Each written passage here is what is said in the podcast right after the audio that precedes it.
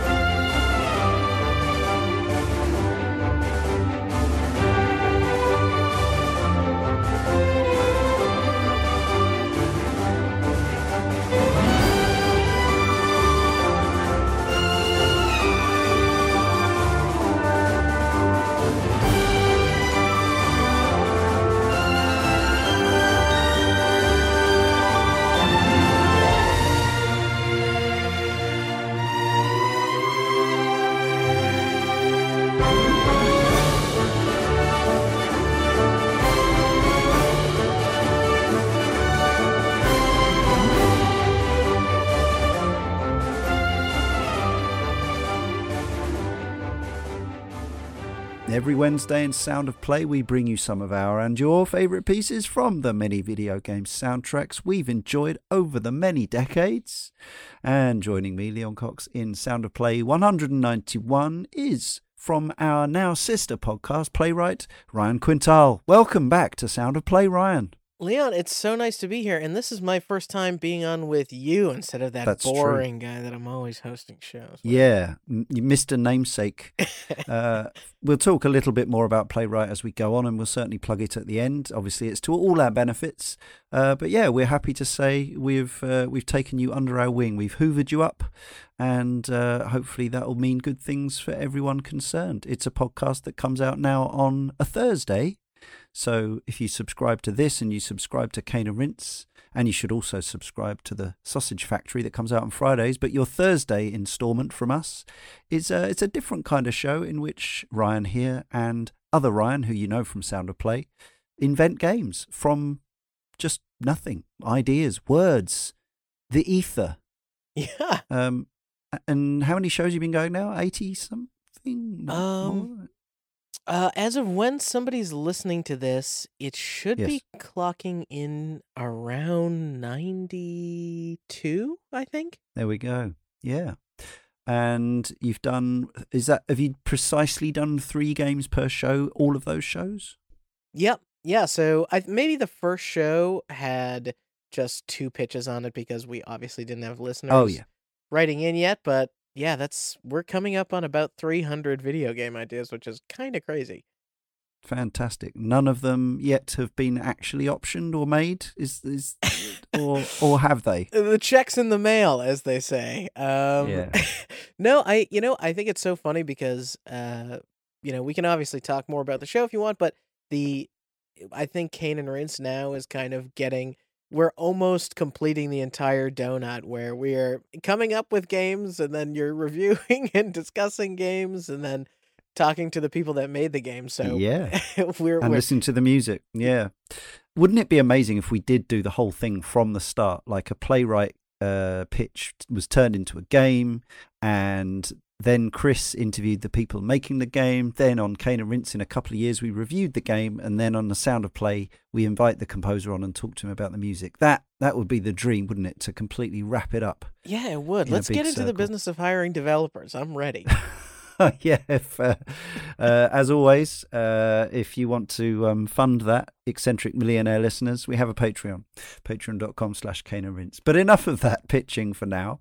Uh, we'll come back to that. But this is Sound of Play, so let's talk music. We've opened there with what must be a familiar sounding piece to many people, if not this version, although I gather it sold umpty, thrumpty million copies since it came out a few months ago. Pokemon, Let's Go, Pikachu, or Eevee, depending on your choice. Who is your choice? I'm Pikachu all the way. I Eevee is a nothing Yeah. Pokemon that can't decide what it wants to be.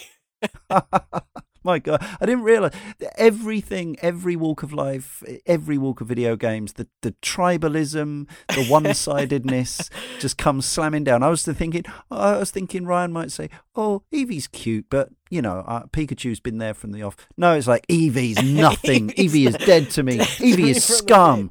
Yeah. and it's brown, isn't it? So it's not quite as. I think it's maybe it's just the it's color. kind of like an animal. It's it's it's like yeah. I mean, uh, we talked before when we I think when we featured Pokemon music on Sound of Play before that those poor people at Creatures Inc. who have to continue to come up with Ah. new creature ideas, uh, and they ran out about fifteen years ago, but Yeah. they're still making more somehow. I know now that uh, when are we gonna get the Pokemon that is? I mean, we've already have ones holding spoons. I know we have the sword and stuff. It's just going to be a yeah. it- They are just gonna yeah. It's going to be like a It'll be a ideas. drink- It'll be concepts. a drinks coaster. Yeah, a prism. uh, a tetrahedron. Uh, there probably is one. I don't know. I'm Oh. not. I'm not keeping up. So I have you like I own several Pokemon games up to the last generation, uh, but I've not. I've not caught them all, as they say, or as they said twenty something years ago. Um, so when you got Pikachu, Let's Go, Pokemon, uh, was that a was it mainly a nostalgia thing, or were you thinking, right, I'm going to kick off my Pokemon habit all over again, or a bit of Um, everything? Yeah, well, I knew that the Pokemon Company was kind of taking a chance with this, saying, "Hey, can we bring in some of our Go mechanics and bring old players back into the fold?"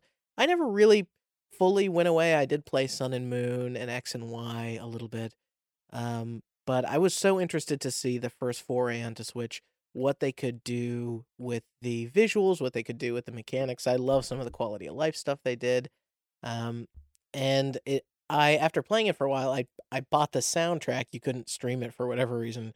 Um, and I was just so surprised to hear like tracks that were well done and well instrumented enough to still read as the tracks from my childhood and like tap that nostalgia bone, but do it in a way that felt like modern and fresh.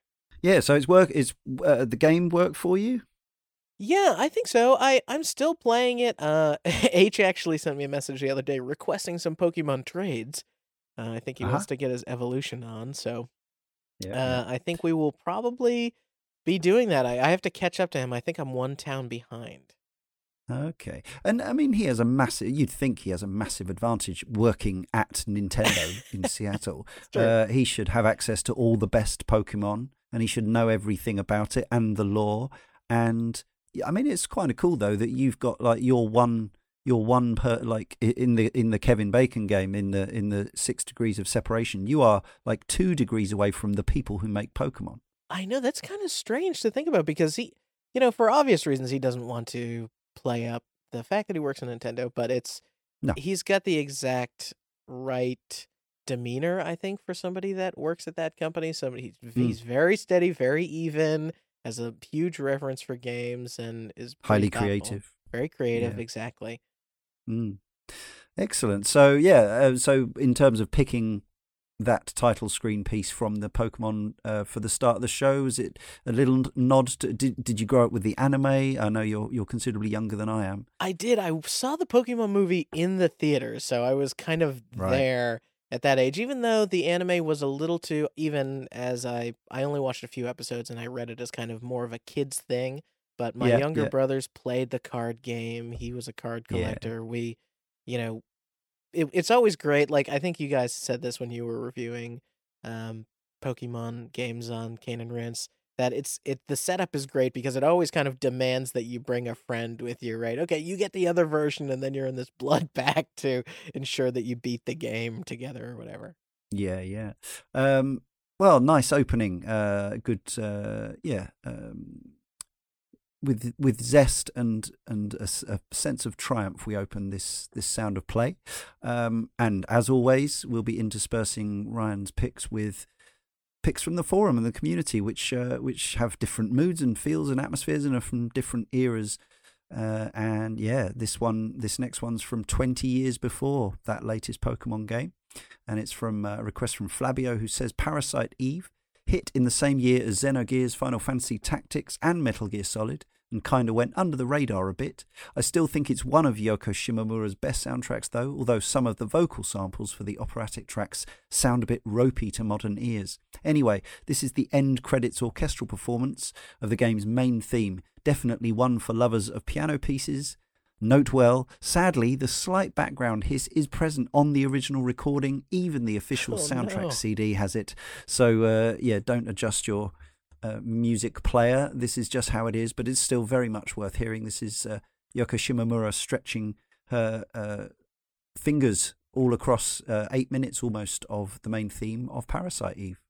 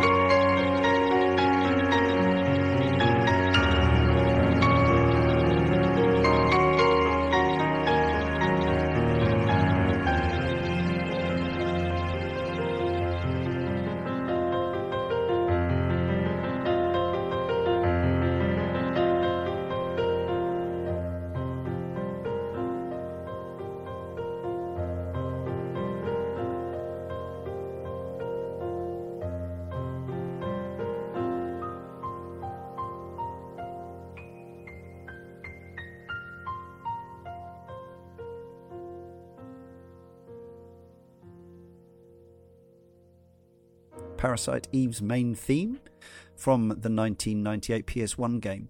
Uh, Glenn, who requested it there, said that the game sort of went under the radar. Well, I'm not sure that's quite true. It's I definitely think it's considered a cult classic, and I think most gamers uh, of a certain age and a certain kind of uh, level of enthusiasm know Parasite Eve. But one of the key things was it didn't come out in Europe, so oh. we didn't oh. get it basically. Wow. Uh, so, so, I have an American guest with me. Now, you'd have been pretty young when Parasite Eve came out, I guess, but uh, do you remember it at all? Yeah, I, it hit for me. It it did show up on my radar here, Flavio. Uh, it it was one of those things where I was just getting into that PlayStation era at the time. My my taste was expanding to include uh, Final Fantasy VII and Resident Evil mm-hmm. 2 and um, either shamefully or not shamefully, a little bit of Dino Crisis mixed up in there. Oh, nothing um, wrong with that. We're covering Dino Crisis, the original, later this year on the and Rinse show. Oh, fantastic. So, mm. yeah, I think Parasite Eve kind of slotted in well because it was kind of almost Resident Evil 2, but what if you slapped some RPG uh, into there, you know, with a little bit more yeah. of a, a story along with it? And yeah, I, I was always very taken by the game. I hadn't heard this track before um, because I didn't roll credits on that thing. I did not Cane and Rinse Parasite Eve, but um, yeah, what a lovely piece. Yeah, this is what Square was doing there at this point, and it's kind of a shame that we get less of this these days in the in the expensive, risk averse development uh, environment that we are now. But Square made they made a kind of arena based fighting game in Ehrgeiz. Mm. They made a shoot 'em up with Einhander. They made a survival horror game and they were in in Parasite even they were effectively flexing their muscles and testing the waters with the different genres. And in most cases, they were they made really well received and successful entries in all of those genres that were not their their level, you know, their standard expertise areas of expertise. So. Uh, yeah, we'll see less of that in future. Sadly, uh, that sort of experimentation, certainly in terms of big budget, big box releases like Parasite Eve was at the time. Um, but yes, it's definitely a game I'd like us to cover on on the other podcast someday, uh, and its sequel. It must be hard to play on like a modern mm. platform now. Possibly so. I mean, we, we go we go back sometimes. Some some games uh, sort of served by time better than others. I know the guys had a uh, had a, a, a bit, a bit of a time playing Tenchu Stealth Assassins last year, which is a fondly remembered game, but sometimes we go back and um, it's actually you know it's surprisingly refreshing. Yeah. Uh, there was also a third uh, a third Parasite Eve game, which I think was called Third Birthday, if I recall rightly. But um, yeah, another curious series, and on, no doubt on our big long list. Yeah, I remember being so struck by the uh, the cinematics. It, it, that, that right. always stayed with me, especially the movie sequences in that early PlayStation era. That Parasite Eve the opera, the people on fire, the whole thing was crazy. Yes, uh, horrific scenes, the likes of which we'd never seen before. Um, yeah, so I notice uh, if there's a theme to the music that you've brought for us this time, it's that it's new. It's really new, new stuff, uh, contemporary, uh, which is great. Um, and this next one, it's from a game that literally came out last week at the time of recording, and that is The Division 2, Tom Clancy's. Uh, so the music here, Rooftops, uh, was this? Uh, are you a fan of the previous game? Is this a day one purchase, or have you just happened upon the OST and gone, "Wow"? Um. Uh. So a little bit of both. I liked the first Division two. It was when the idea of the loot shooter was still pretty new to console players, and um, I ended up liking it mostly because I was playing it with a dedicated group. It was actually my brothers. Here we go, bringing them back into the fold where they were uh, they were playing i was playing we enjoyed it i said hey if this is a little bit more of the same and a and maybe an expansion on some ideas i'll give it a shot and so yeah i did and i, I was just really surprised by the soundtrack because the soundtrack for the first game i couldn't even i couldn't hum you a single track off of it no and right. i don't know if this particular track is hummable or not but the soundtrack almost feels like it's punching above its weight to this uh, in this game where it it's a little bit better than it has any right to be in it that it's very intense and synth in some parts and then um, this track rooftop is very relaxed and gives you that you know that walking dead in dc kind of like something's around the corner but we don't quite know what or maybe it's fine maybe you'll just come across a deer or something Uh, so, yeah, are you stuck into this already, or uh, yeah? I've spent about mm, maybe four or five hours with it. I think I'll continue. Mm-hmm. It, it, I mean, yeah, it so far seems like they're doing a good job, but I'm really using. I'm kind of playing it almost to keep up with what AAA is doing as I yeah. sink more time into indies and mm-hmm. uh, or nindies, I guess as they might be called now, uh, yeah. on the Switch, and uh, actually some of the other tracks that I brought for you today. Yeah, yeah. Uh, so this is Ola Strandh, a composer I don't think we've ever featured before, and Rooftops from Massive Entertainment's Tom Clancy's The Division 2.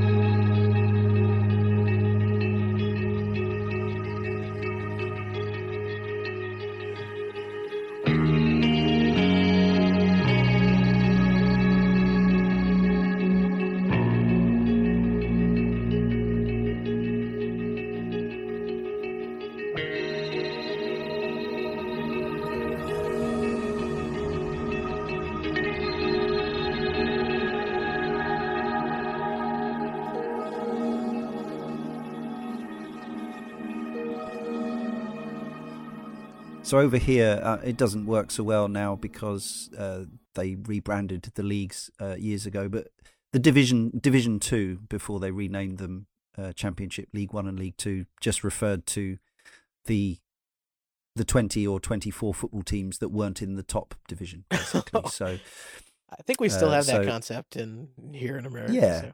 Yeah, yeah, yeah. I know you had, um, but normally, like your leagues are divided up by geography, aren't they? And um, you don't tend to have in like in the NFL, there aren't really division lower divisions, are there? As such, you've got divisions by west, east, and whatever. Am I yeah. right? Yeah, that's true. Uh, yeah. Man, I mean, now tying it into your previous theme, are we are we even tribalized in in our national pastimes? It seems like yeah, we probably. are. Uh, East Coast, West Coast, all the way. So um, that's right.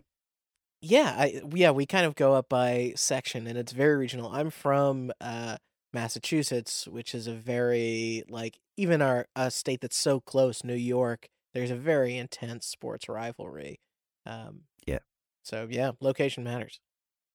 And uh, now you're in Detroit, the let me hang on Steelers football team? Um, the Detroit. It, has it changed? The Lions. Pistons. The Lions. Lions. Yeah. I don't know. There's, a, there, it depends on the sport. I'm not sure which sport we're talking about. Uh, I don't really. I, I used to back in the 16-bit uh, era when I was playing the NHL games and the NFL games, Madden, uh, EA's various sports games. Uh, I think many many people, other than the the biggest enthusiasts have kind of fallen off those. But back in the 90s, you would just buy these games because they were great games. You right. know, you'd just be like, it's a it's a fun football game. I don't know anything about football. Who cares? Uh, I'll play that. And NHL was the same. The amount of people who played EA hockey, uh, and so through those, when they started to get the licenses after the first few editions, I started to learn a little bit more about uh, American sport, and also they they had the NBA one as well. Early on, it was just called Lakers versus Celtics in the NBA playoffs. Um, and they only had the two licensed teams, I think. So uh, from there, it's expanded. Um, yeah, and here we are now. Now there's two officially licensed NBA games, I think, NBA Live and NBA 2K.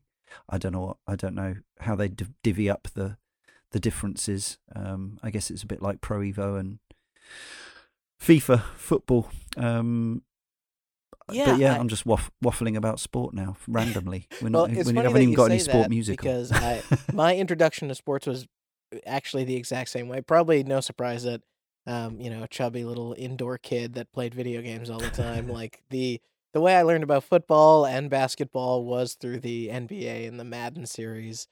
Um, yeah, and yeah, and sure. then it helped me like read the sport. And selfishly, maybe I should definitely steal my be selfish and steal my time with you right now and say, should I pick up FIFA or PES or you know what what should I do here? oh, it's uh, if only that was an e- there was an easy answer to that that didn't take a two-hour podcast at least to uh, to discuss. But uh, but I'm still currently uh, going against the grain a bit of the purists, uh, and, and, I'm I'm still a FIFA player at this point. Um, but it's it's it's it's a long story. Fair it's enough. A long and yeah, um, and also one thing confuses me. We say we say the I say we the English speak, speaking tribally we we famously say maths and you guys say math yeah. but we say sport and you say sports. That's the other way around what? It's like we got all it makes no sense. we heard the language once in America because I'm from New England so it's literally called New England and when Yeah, you hear yeah. some of the accents in my hometown you know people will say that they're going to take a Mm. bath um, Ah, yeah, you know so there's there's weird vestige of it but it's almost like some bad Englishmen just were like, "Yeah, I'll get the gist," and then they came over to New Country and started with that.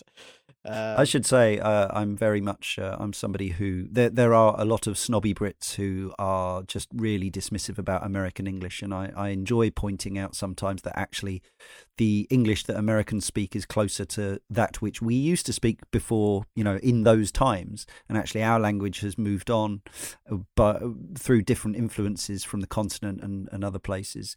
Um, and it and it annoys me when people are just like, yeah, they, you know, they can't spell, they can't speak properly. I was just curious there that the difference is that we've uh, we kind of we have one s where we add it Yeah. over here and one e- where we take it away and vice versa. It's sort of I don't know how those things come about. I do like maths. There, there is multiple numbers. One might say an endless amount Yeah. of numbers, so, and different ways of doing math. So maths Yeah. makes sense to me. There are more. There's more than one sport as well. But if you're talking about a sport, you can't be like if you're playing right, the football. concept You're, of you're sports or a sport. yeah, you're not playing sports though. You're playing a sport. yeah. Well, I'm glad we thrashed that out. Uh, and all the billions of listeners to this podcast will now reconfigure the way in which they speak, mm, or not. Next up, we have a selection from one of our most regularly featured composers, from one of our most regularly featured game series, and indeed a series that we are in the midst of covering on the Cane and Rinse podcast, Final Fantasy, Nobuo Uematsu. This is a request from Joe81, who says, Playing through this game recently for the Cane and Rinse podcast, I was immediately entranced by the atmospheric and eerie music accompanying my first foray into the futuristic dungeon, Lunatic Pandora. It's like Uematsu channeled his inner Hip Tanaka of Metroid fame, but Hmm. still managed to keep much of the same progressive meets classical arrangements that he is known for. To me, this is right up there with the Final Fantasy VII world map theme as my favourite Final Fantasy tune. So let's hear it Lunatic Pandora.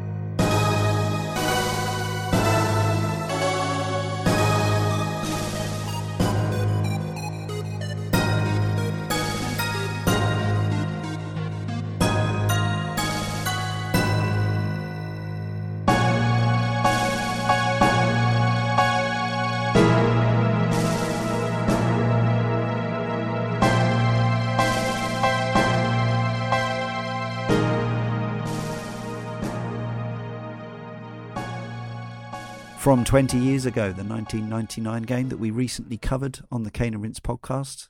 Another one I ended up having to drop out of, sadly. Still on my backlog. Uh, it's quite hard playing all the games and all the Final Fantasies at the same time. But um, Josh and Leah, seeing it through, well done. Uh, we've had a lot of help from uh, other members of the team as well, John and and people. Um, we've got a special guest coming up for our Final Fantasy IX podcast.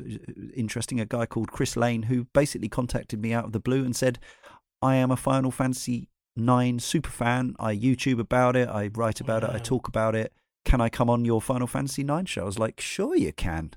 Um, right. So yeah, that would be cool. Uh, the podcast for that one, Final Fantasy VIII, was issue 357. If you want to check that out.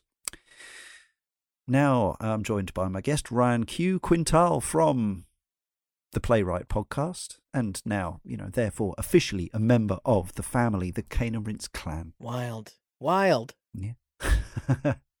uh, now, this next one is a bit more of a, a deep cut, uh, a less well known game and name and franchise. Tell us all about Astroneer and this music that you've picked for it, from it. Yeah, uh, if somebody is interested in. Uh, this is a whole genre of video game that I think, you know, Minecraft kind of popularized and that sort of survival playground sim, but mostly chill um, setting. And I, I saw people playing Minecraft and I was like, ah, it's kind of interesting. I tried it a couple times. It's not really for me.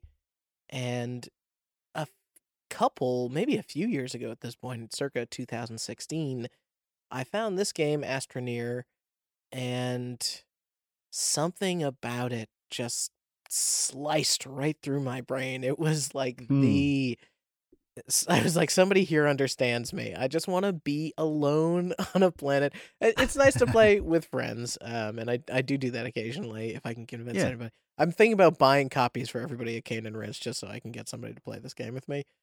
Okay. Um, Does it work? It works in the way that you can share servers and stuff like my, Minecraft. Yeah, everybody kind of can jump in and co-contribute or whatever. Um, nice. But you play an astronaut. You land on a planet. You're alone, and it's just kind of everything uh, orally about this game. Any audio in it is so spot on, and I know that you're you're gonna listen to this track coming up, and it's gonna be, um, or you did just listen to this track, uh, and it's going to be something where it's warm, it's synthetic, but it kind of deforms its sound in the way that old analog synths used to, and it really like goes best with the pleasant pops and chinks and chunks of the uh, Astroneer sound palette, if you will. Mm-hmm. But yeah, it's evocative of being alone in space and nothing except for sunrises and sunsets and spelunking.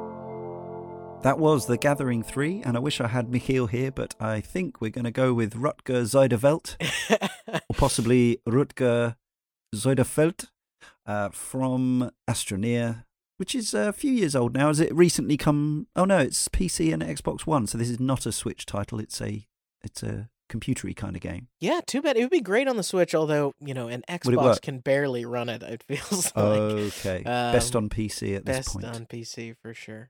Yeah, 2016 game. So what's uh, what's the sort of aesthetic? Is it realistic or does it have a, an art style or? It's a it's funny because the song's so textural, but the palette of the game is smooth, polygonal, um, almost textureless, but you have right. a terrain deformation tool, so you can dig in a very um, organic way. It's almost like a 3D sphere moving through space as you dig. Um, so yeah, hmm. uh, and with like hyper bright color palettes, so you you know you can kind of imagine it in your mind. It's this very friendly thing. Google some images, and I think you'll you'll yeah. at least get a desktop wallpaper for a couple days. Is it uh, is it like a million hour potential game that kind of thing?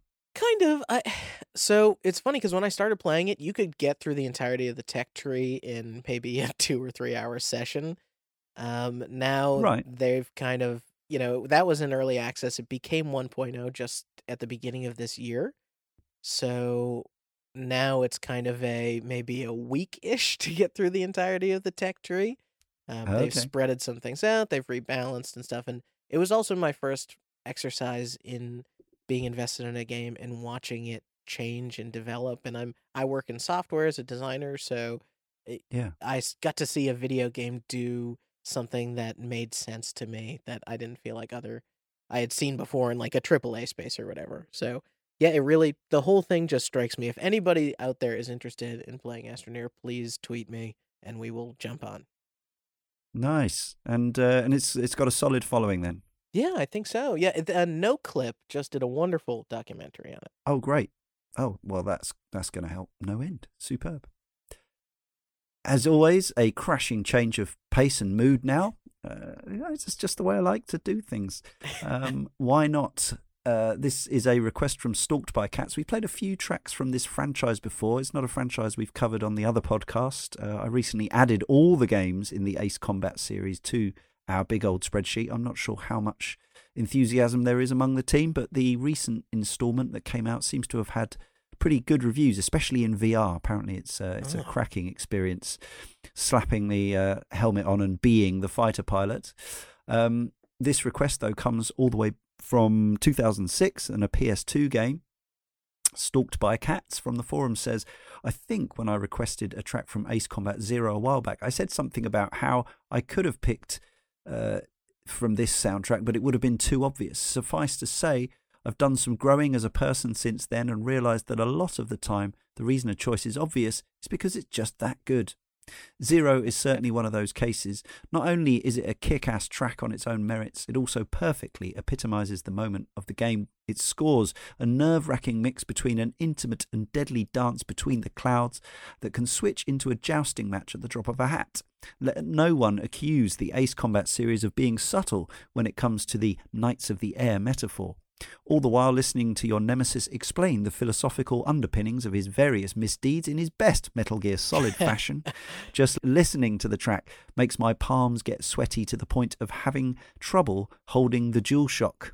So this is called Zero from Ace Combat Zero, The Belkan War.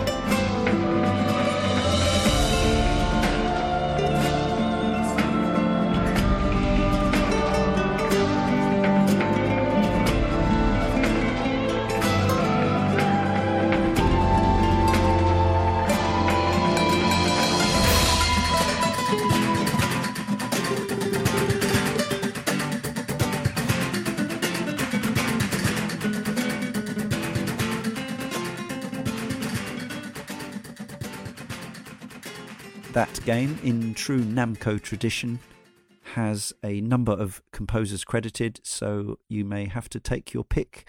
Uh, the internet does not help me, but Mm. uh, Keiki Kobayashi, Tetsukazu Nakanishi, Hiroshi Okubo, and Junichi Nakatsuru are the credited composers on that soundtrack.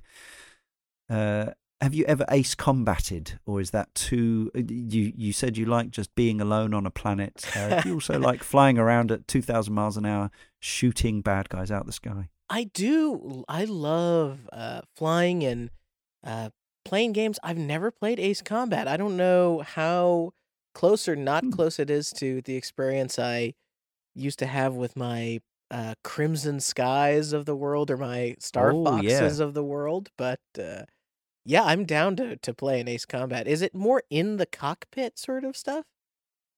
Uh, I'm not an expert myself. I think it has some and some. I'm not sure if it's like freely selectable. I just remember hearing it's very external. hard.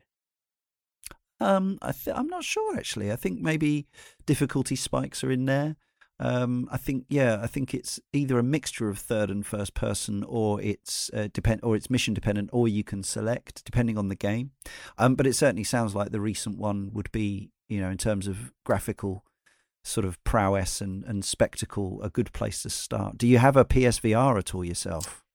Um, so get this, when I moved to Detroit, I sold my PlayStation 4 um All right. because because we had an awful pest problem in our apartment and I was worried that there were cockroaches living in it.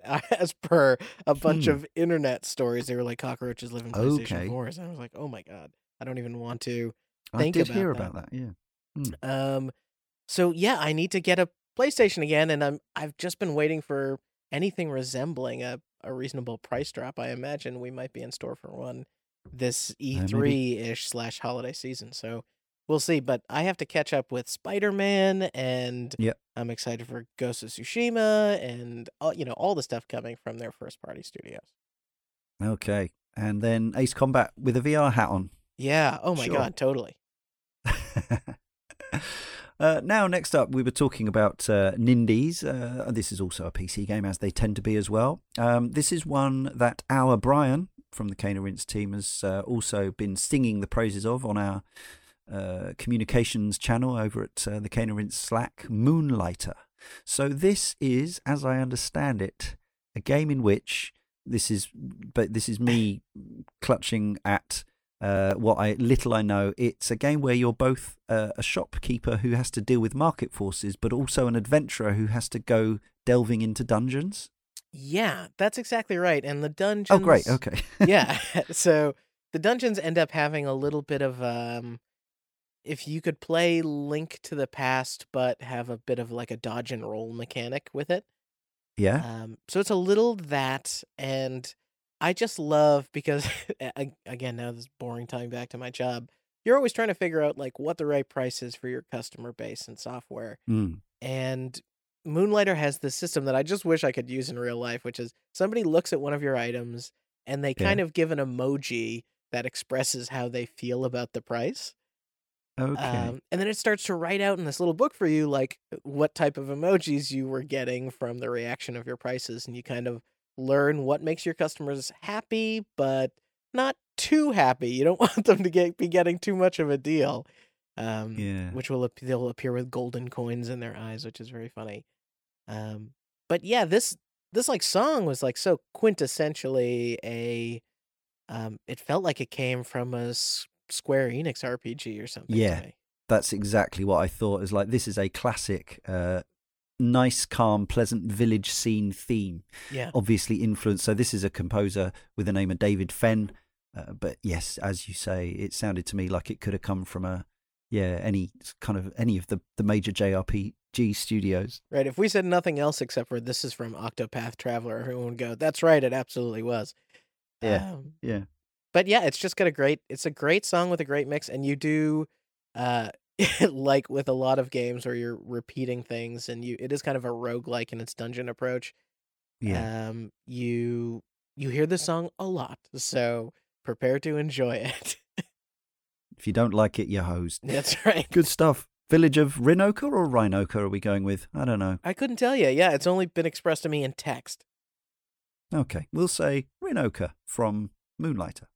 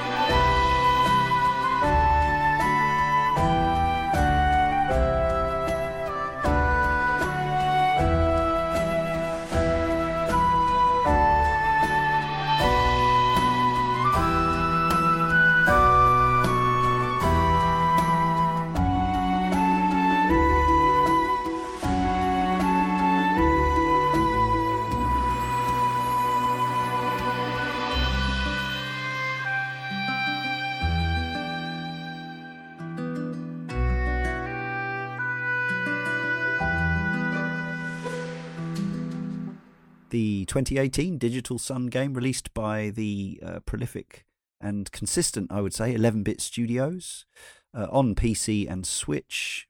Yeah, uh, as I say, not only uh, do we have Ryan here singing that game's praises, we also have Brian over on the uh, in the Cane and Rinse team. So, any notion as to how many uh, how many hours you've put into Moonlighter? What kind of where have you got with the game? Man, I've probably maybe ten ish. Um, that that could be a gross exaggeration though. It's hard to tell because I'm just Yeah. going through loops and I haven't quite overcome the first of only four dungeons. If if I had one critique, it would be, "Hey guys, give me more dungeons and less time per dungeon." Oh, right. There's Uh, been a um, fairly major update recently, I think, or it's coming. Ooh, okay, I did not know that. Fantastic. Yeah, you might want to check uh, recent news about Moonlighter. Uh, at the time of recording, we're recording this on 20th of March 2019, listeners. But uh, yeah, there was a news story which I, I shared with Brian because I knew he'd be excited about an update. And yeah, it's either imminent or it's happened, something like that. So oh, wonderful. check it out. Yeah, I will absolutely Mm. check it out. Our penultimate track today is another request from the Cane Rinse community. Don't forget to head over to the forum and make your requests. We've also had requests on uh, other places recently, uh, such as a YouTube comment, even possibly that worked, and a Facebook certainly. Um, Can Magical people Ice write though? into our podcast to give you guys requ- how how far removed can you get? if if Ryan remembers, if H remembers to pick them up and bring them over, then people can do whatever they want. I love it. Absolutely. Uh, so this is another uh, independently developed game that uh, has also come to Switch and PS4 and PC and I think all the others possibly. Uh, Iconoclasts. This is one of those um, people who make me sick with their talent. Uh, Joakim Sandberg, who did everything. Magical Icepod says the track here starts with a strong, strong sensation of pathos before a surprising tempo change that sends chills down my spine every time I hear it. It's such an evocative, emotional piece that works perfectly for the scene it accompanies. It's mournful, even as it jumps from a somber cutscene section to an amped up boss fight tune. Music credited to Joakim Sandberg, also known as Konjak or Cognac, possibly, uh, who developed the entire game and soundtrack as a one man project. Ah. I think this was recently a PS Plus game as well, so people may have it in their collections. It reviewed extremely well when it came out in maybe quarter three 2018, so do check it out, people, if you like the sound of this tune, especially.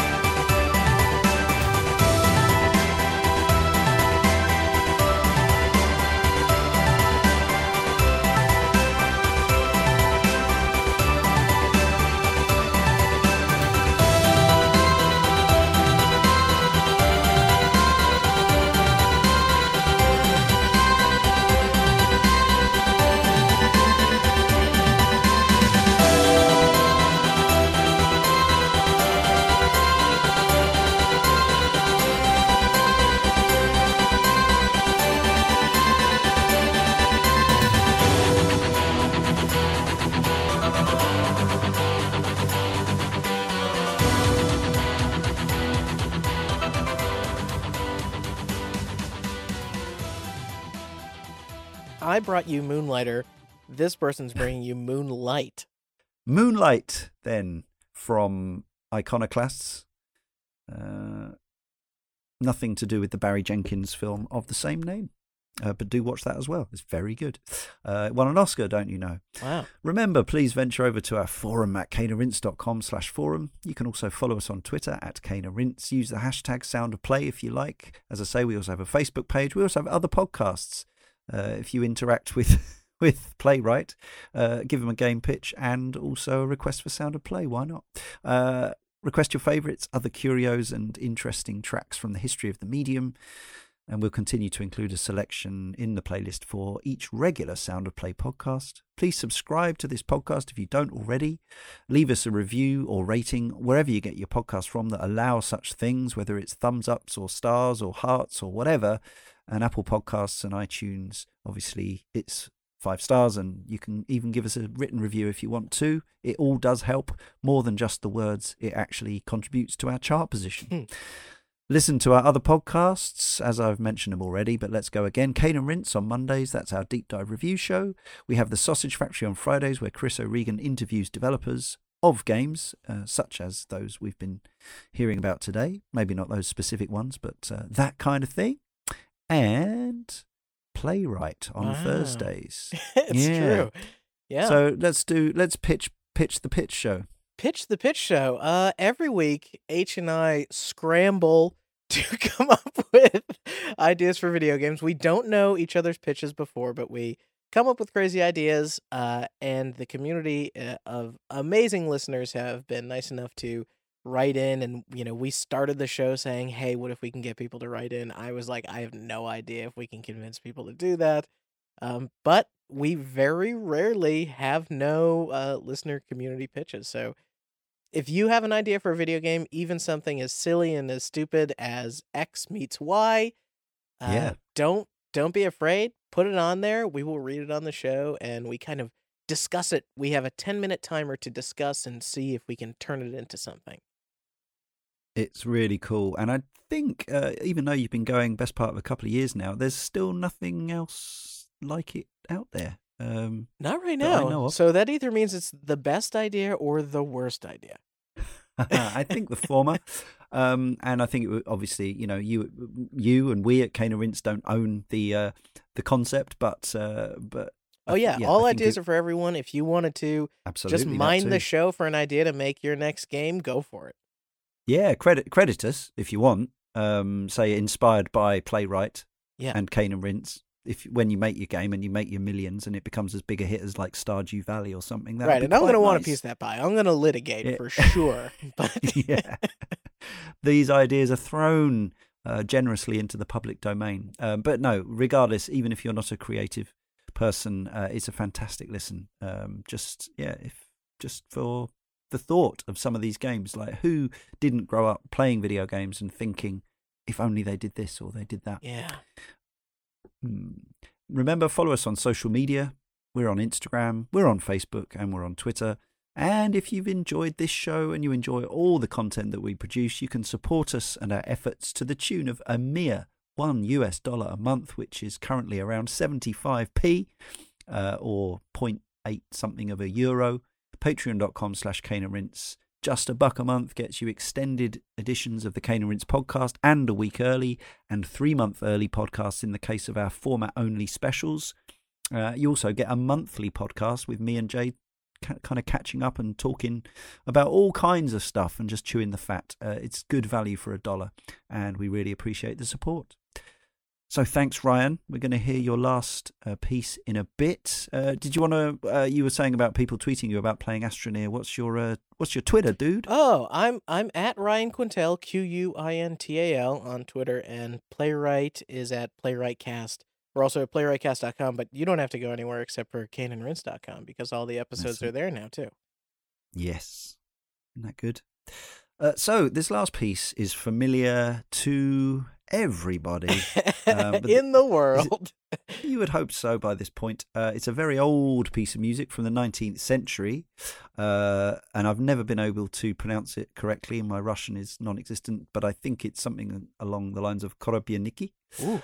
Uh, So this is the Tetris 99 version. So uh, are you one of the many who have been sucked into the world of combative battle royale Tetris with the, the free to play version of Tetris 99? Yeah, I I've always loved Tetris. Uh, regrettably, that's another thing I have to catch up with Tetris Effect on PlayStation.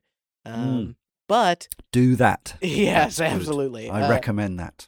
So I played a little bit of Tetris Effect, and I was lucky enough a friend let me play the classic kind of skin on Tetris Effect, and I played it and I said they got a note wrong. How do you get a single note? And it wouldn't be a sound to play appearance if I didn't sing you a little bar. So in Mhm. the Tetris Effect, it goes da da da da da da da da, and that is not the note. It's supposed to be da da da da da da da da. It goes down and then back Right. up, and I was Maybe it's so... a copyright issue. Yeah, that's right. Mizuguchi didn't want to touch it.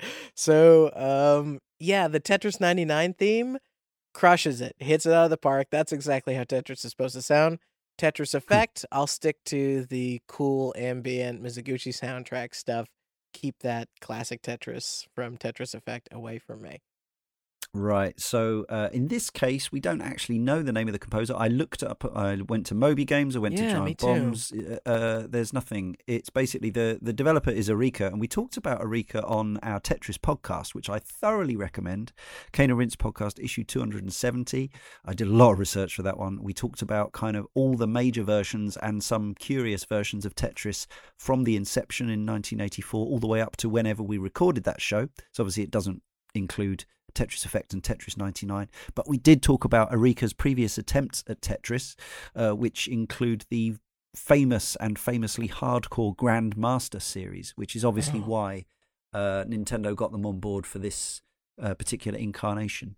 The hope is, um, I'm sure we all have this hope, that that very stripped down basic client that they released that is fantastic in its own right will be embellished with more modes and options and and become a really you know nice fully featured tetris package over the next year or two i think that would be great wouldn't it Yeah, I mean, keep going. Is whenever whenever something's good, my only advice is keep going. Just keep going, Arika. You're doing it right. Give me more Tetris. Yeah yeah uh, so yeah let's close the show with a jolly old uh, disco sort of j-pop-ish version Yeah. maybe um, it reminds me actually the i don't did it hit in america the dr spin version of tetris in 1989 Oh. slash 90 I don't know. It was so Andrew Lloyd Webber, the famous musical producer and writer. wow, go you go Joseph. Uh, yeah. so he he put out a record based on this tune, and obviously, I think I say obviously, but I think because the Korobeiniki is a trad old Russian tune, it had no copyright. So the fact that it was used in the game didn't prevent them from um, putting the record out. Although actually, the record has got Tetris on the cover, and it's called Tetris. So I don't know. There there were as we discussed in our podcast, there were all sorts of rights issues over Tetris. But anyway, Dr. Spin, Andrew Lloyd Webber uh, made a disco version of this tune back in, yeah, about 1989, 1990. And this is quite close to it, but it doesn't have the um, late 80s, early 90s dance kind of uh, motifs of da da da da da da da Yeah. da da da da da da and people going Tetris. Uh, yeah. so- yeah, that kind of thing. And uh, those samples that you'll know from that era if you're old enough. Uh, but yes, it's good fun nonetheless. So we'll close with it. Uh, my name's Leon. Thank you for listening. Thank you, Ryan, for joining me again. Thank you so much for having me. Listen to our other podcasts, including Play;Write, and we'll leave you with some Tetris 99. Until next time.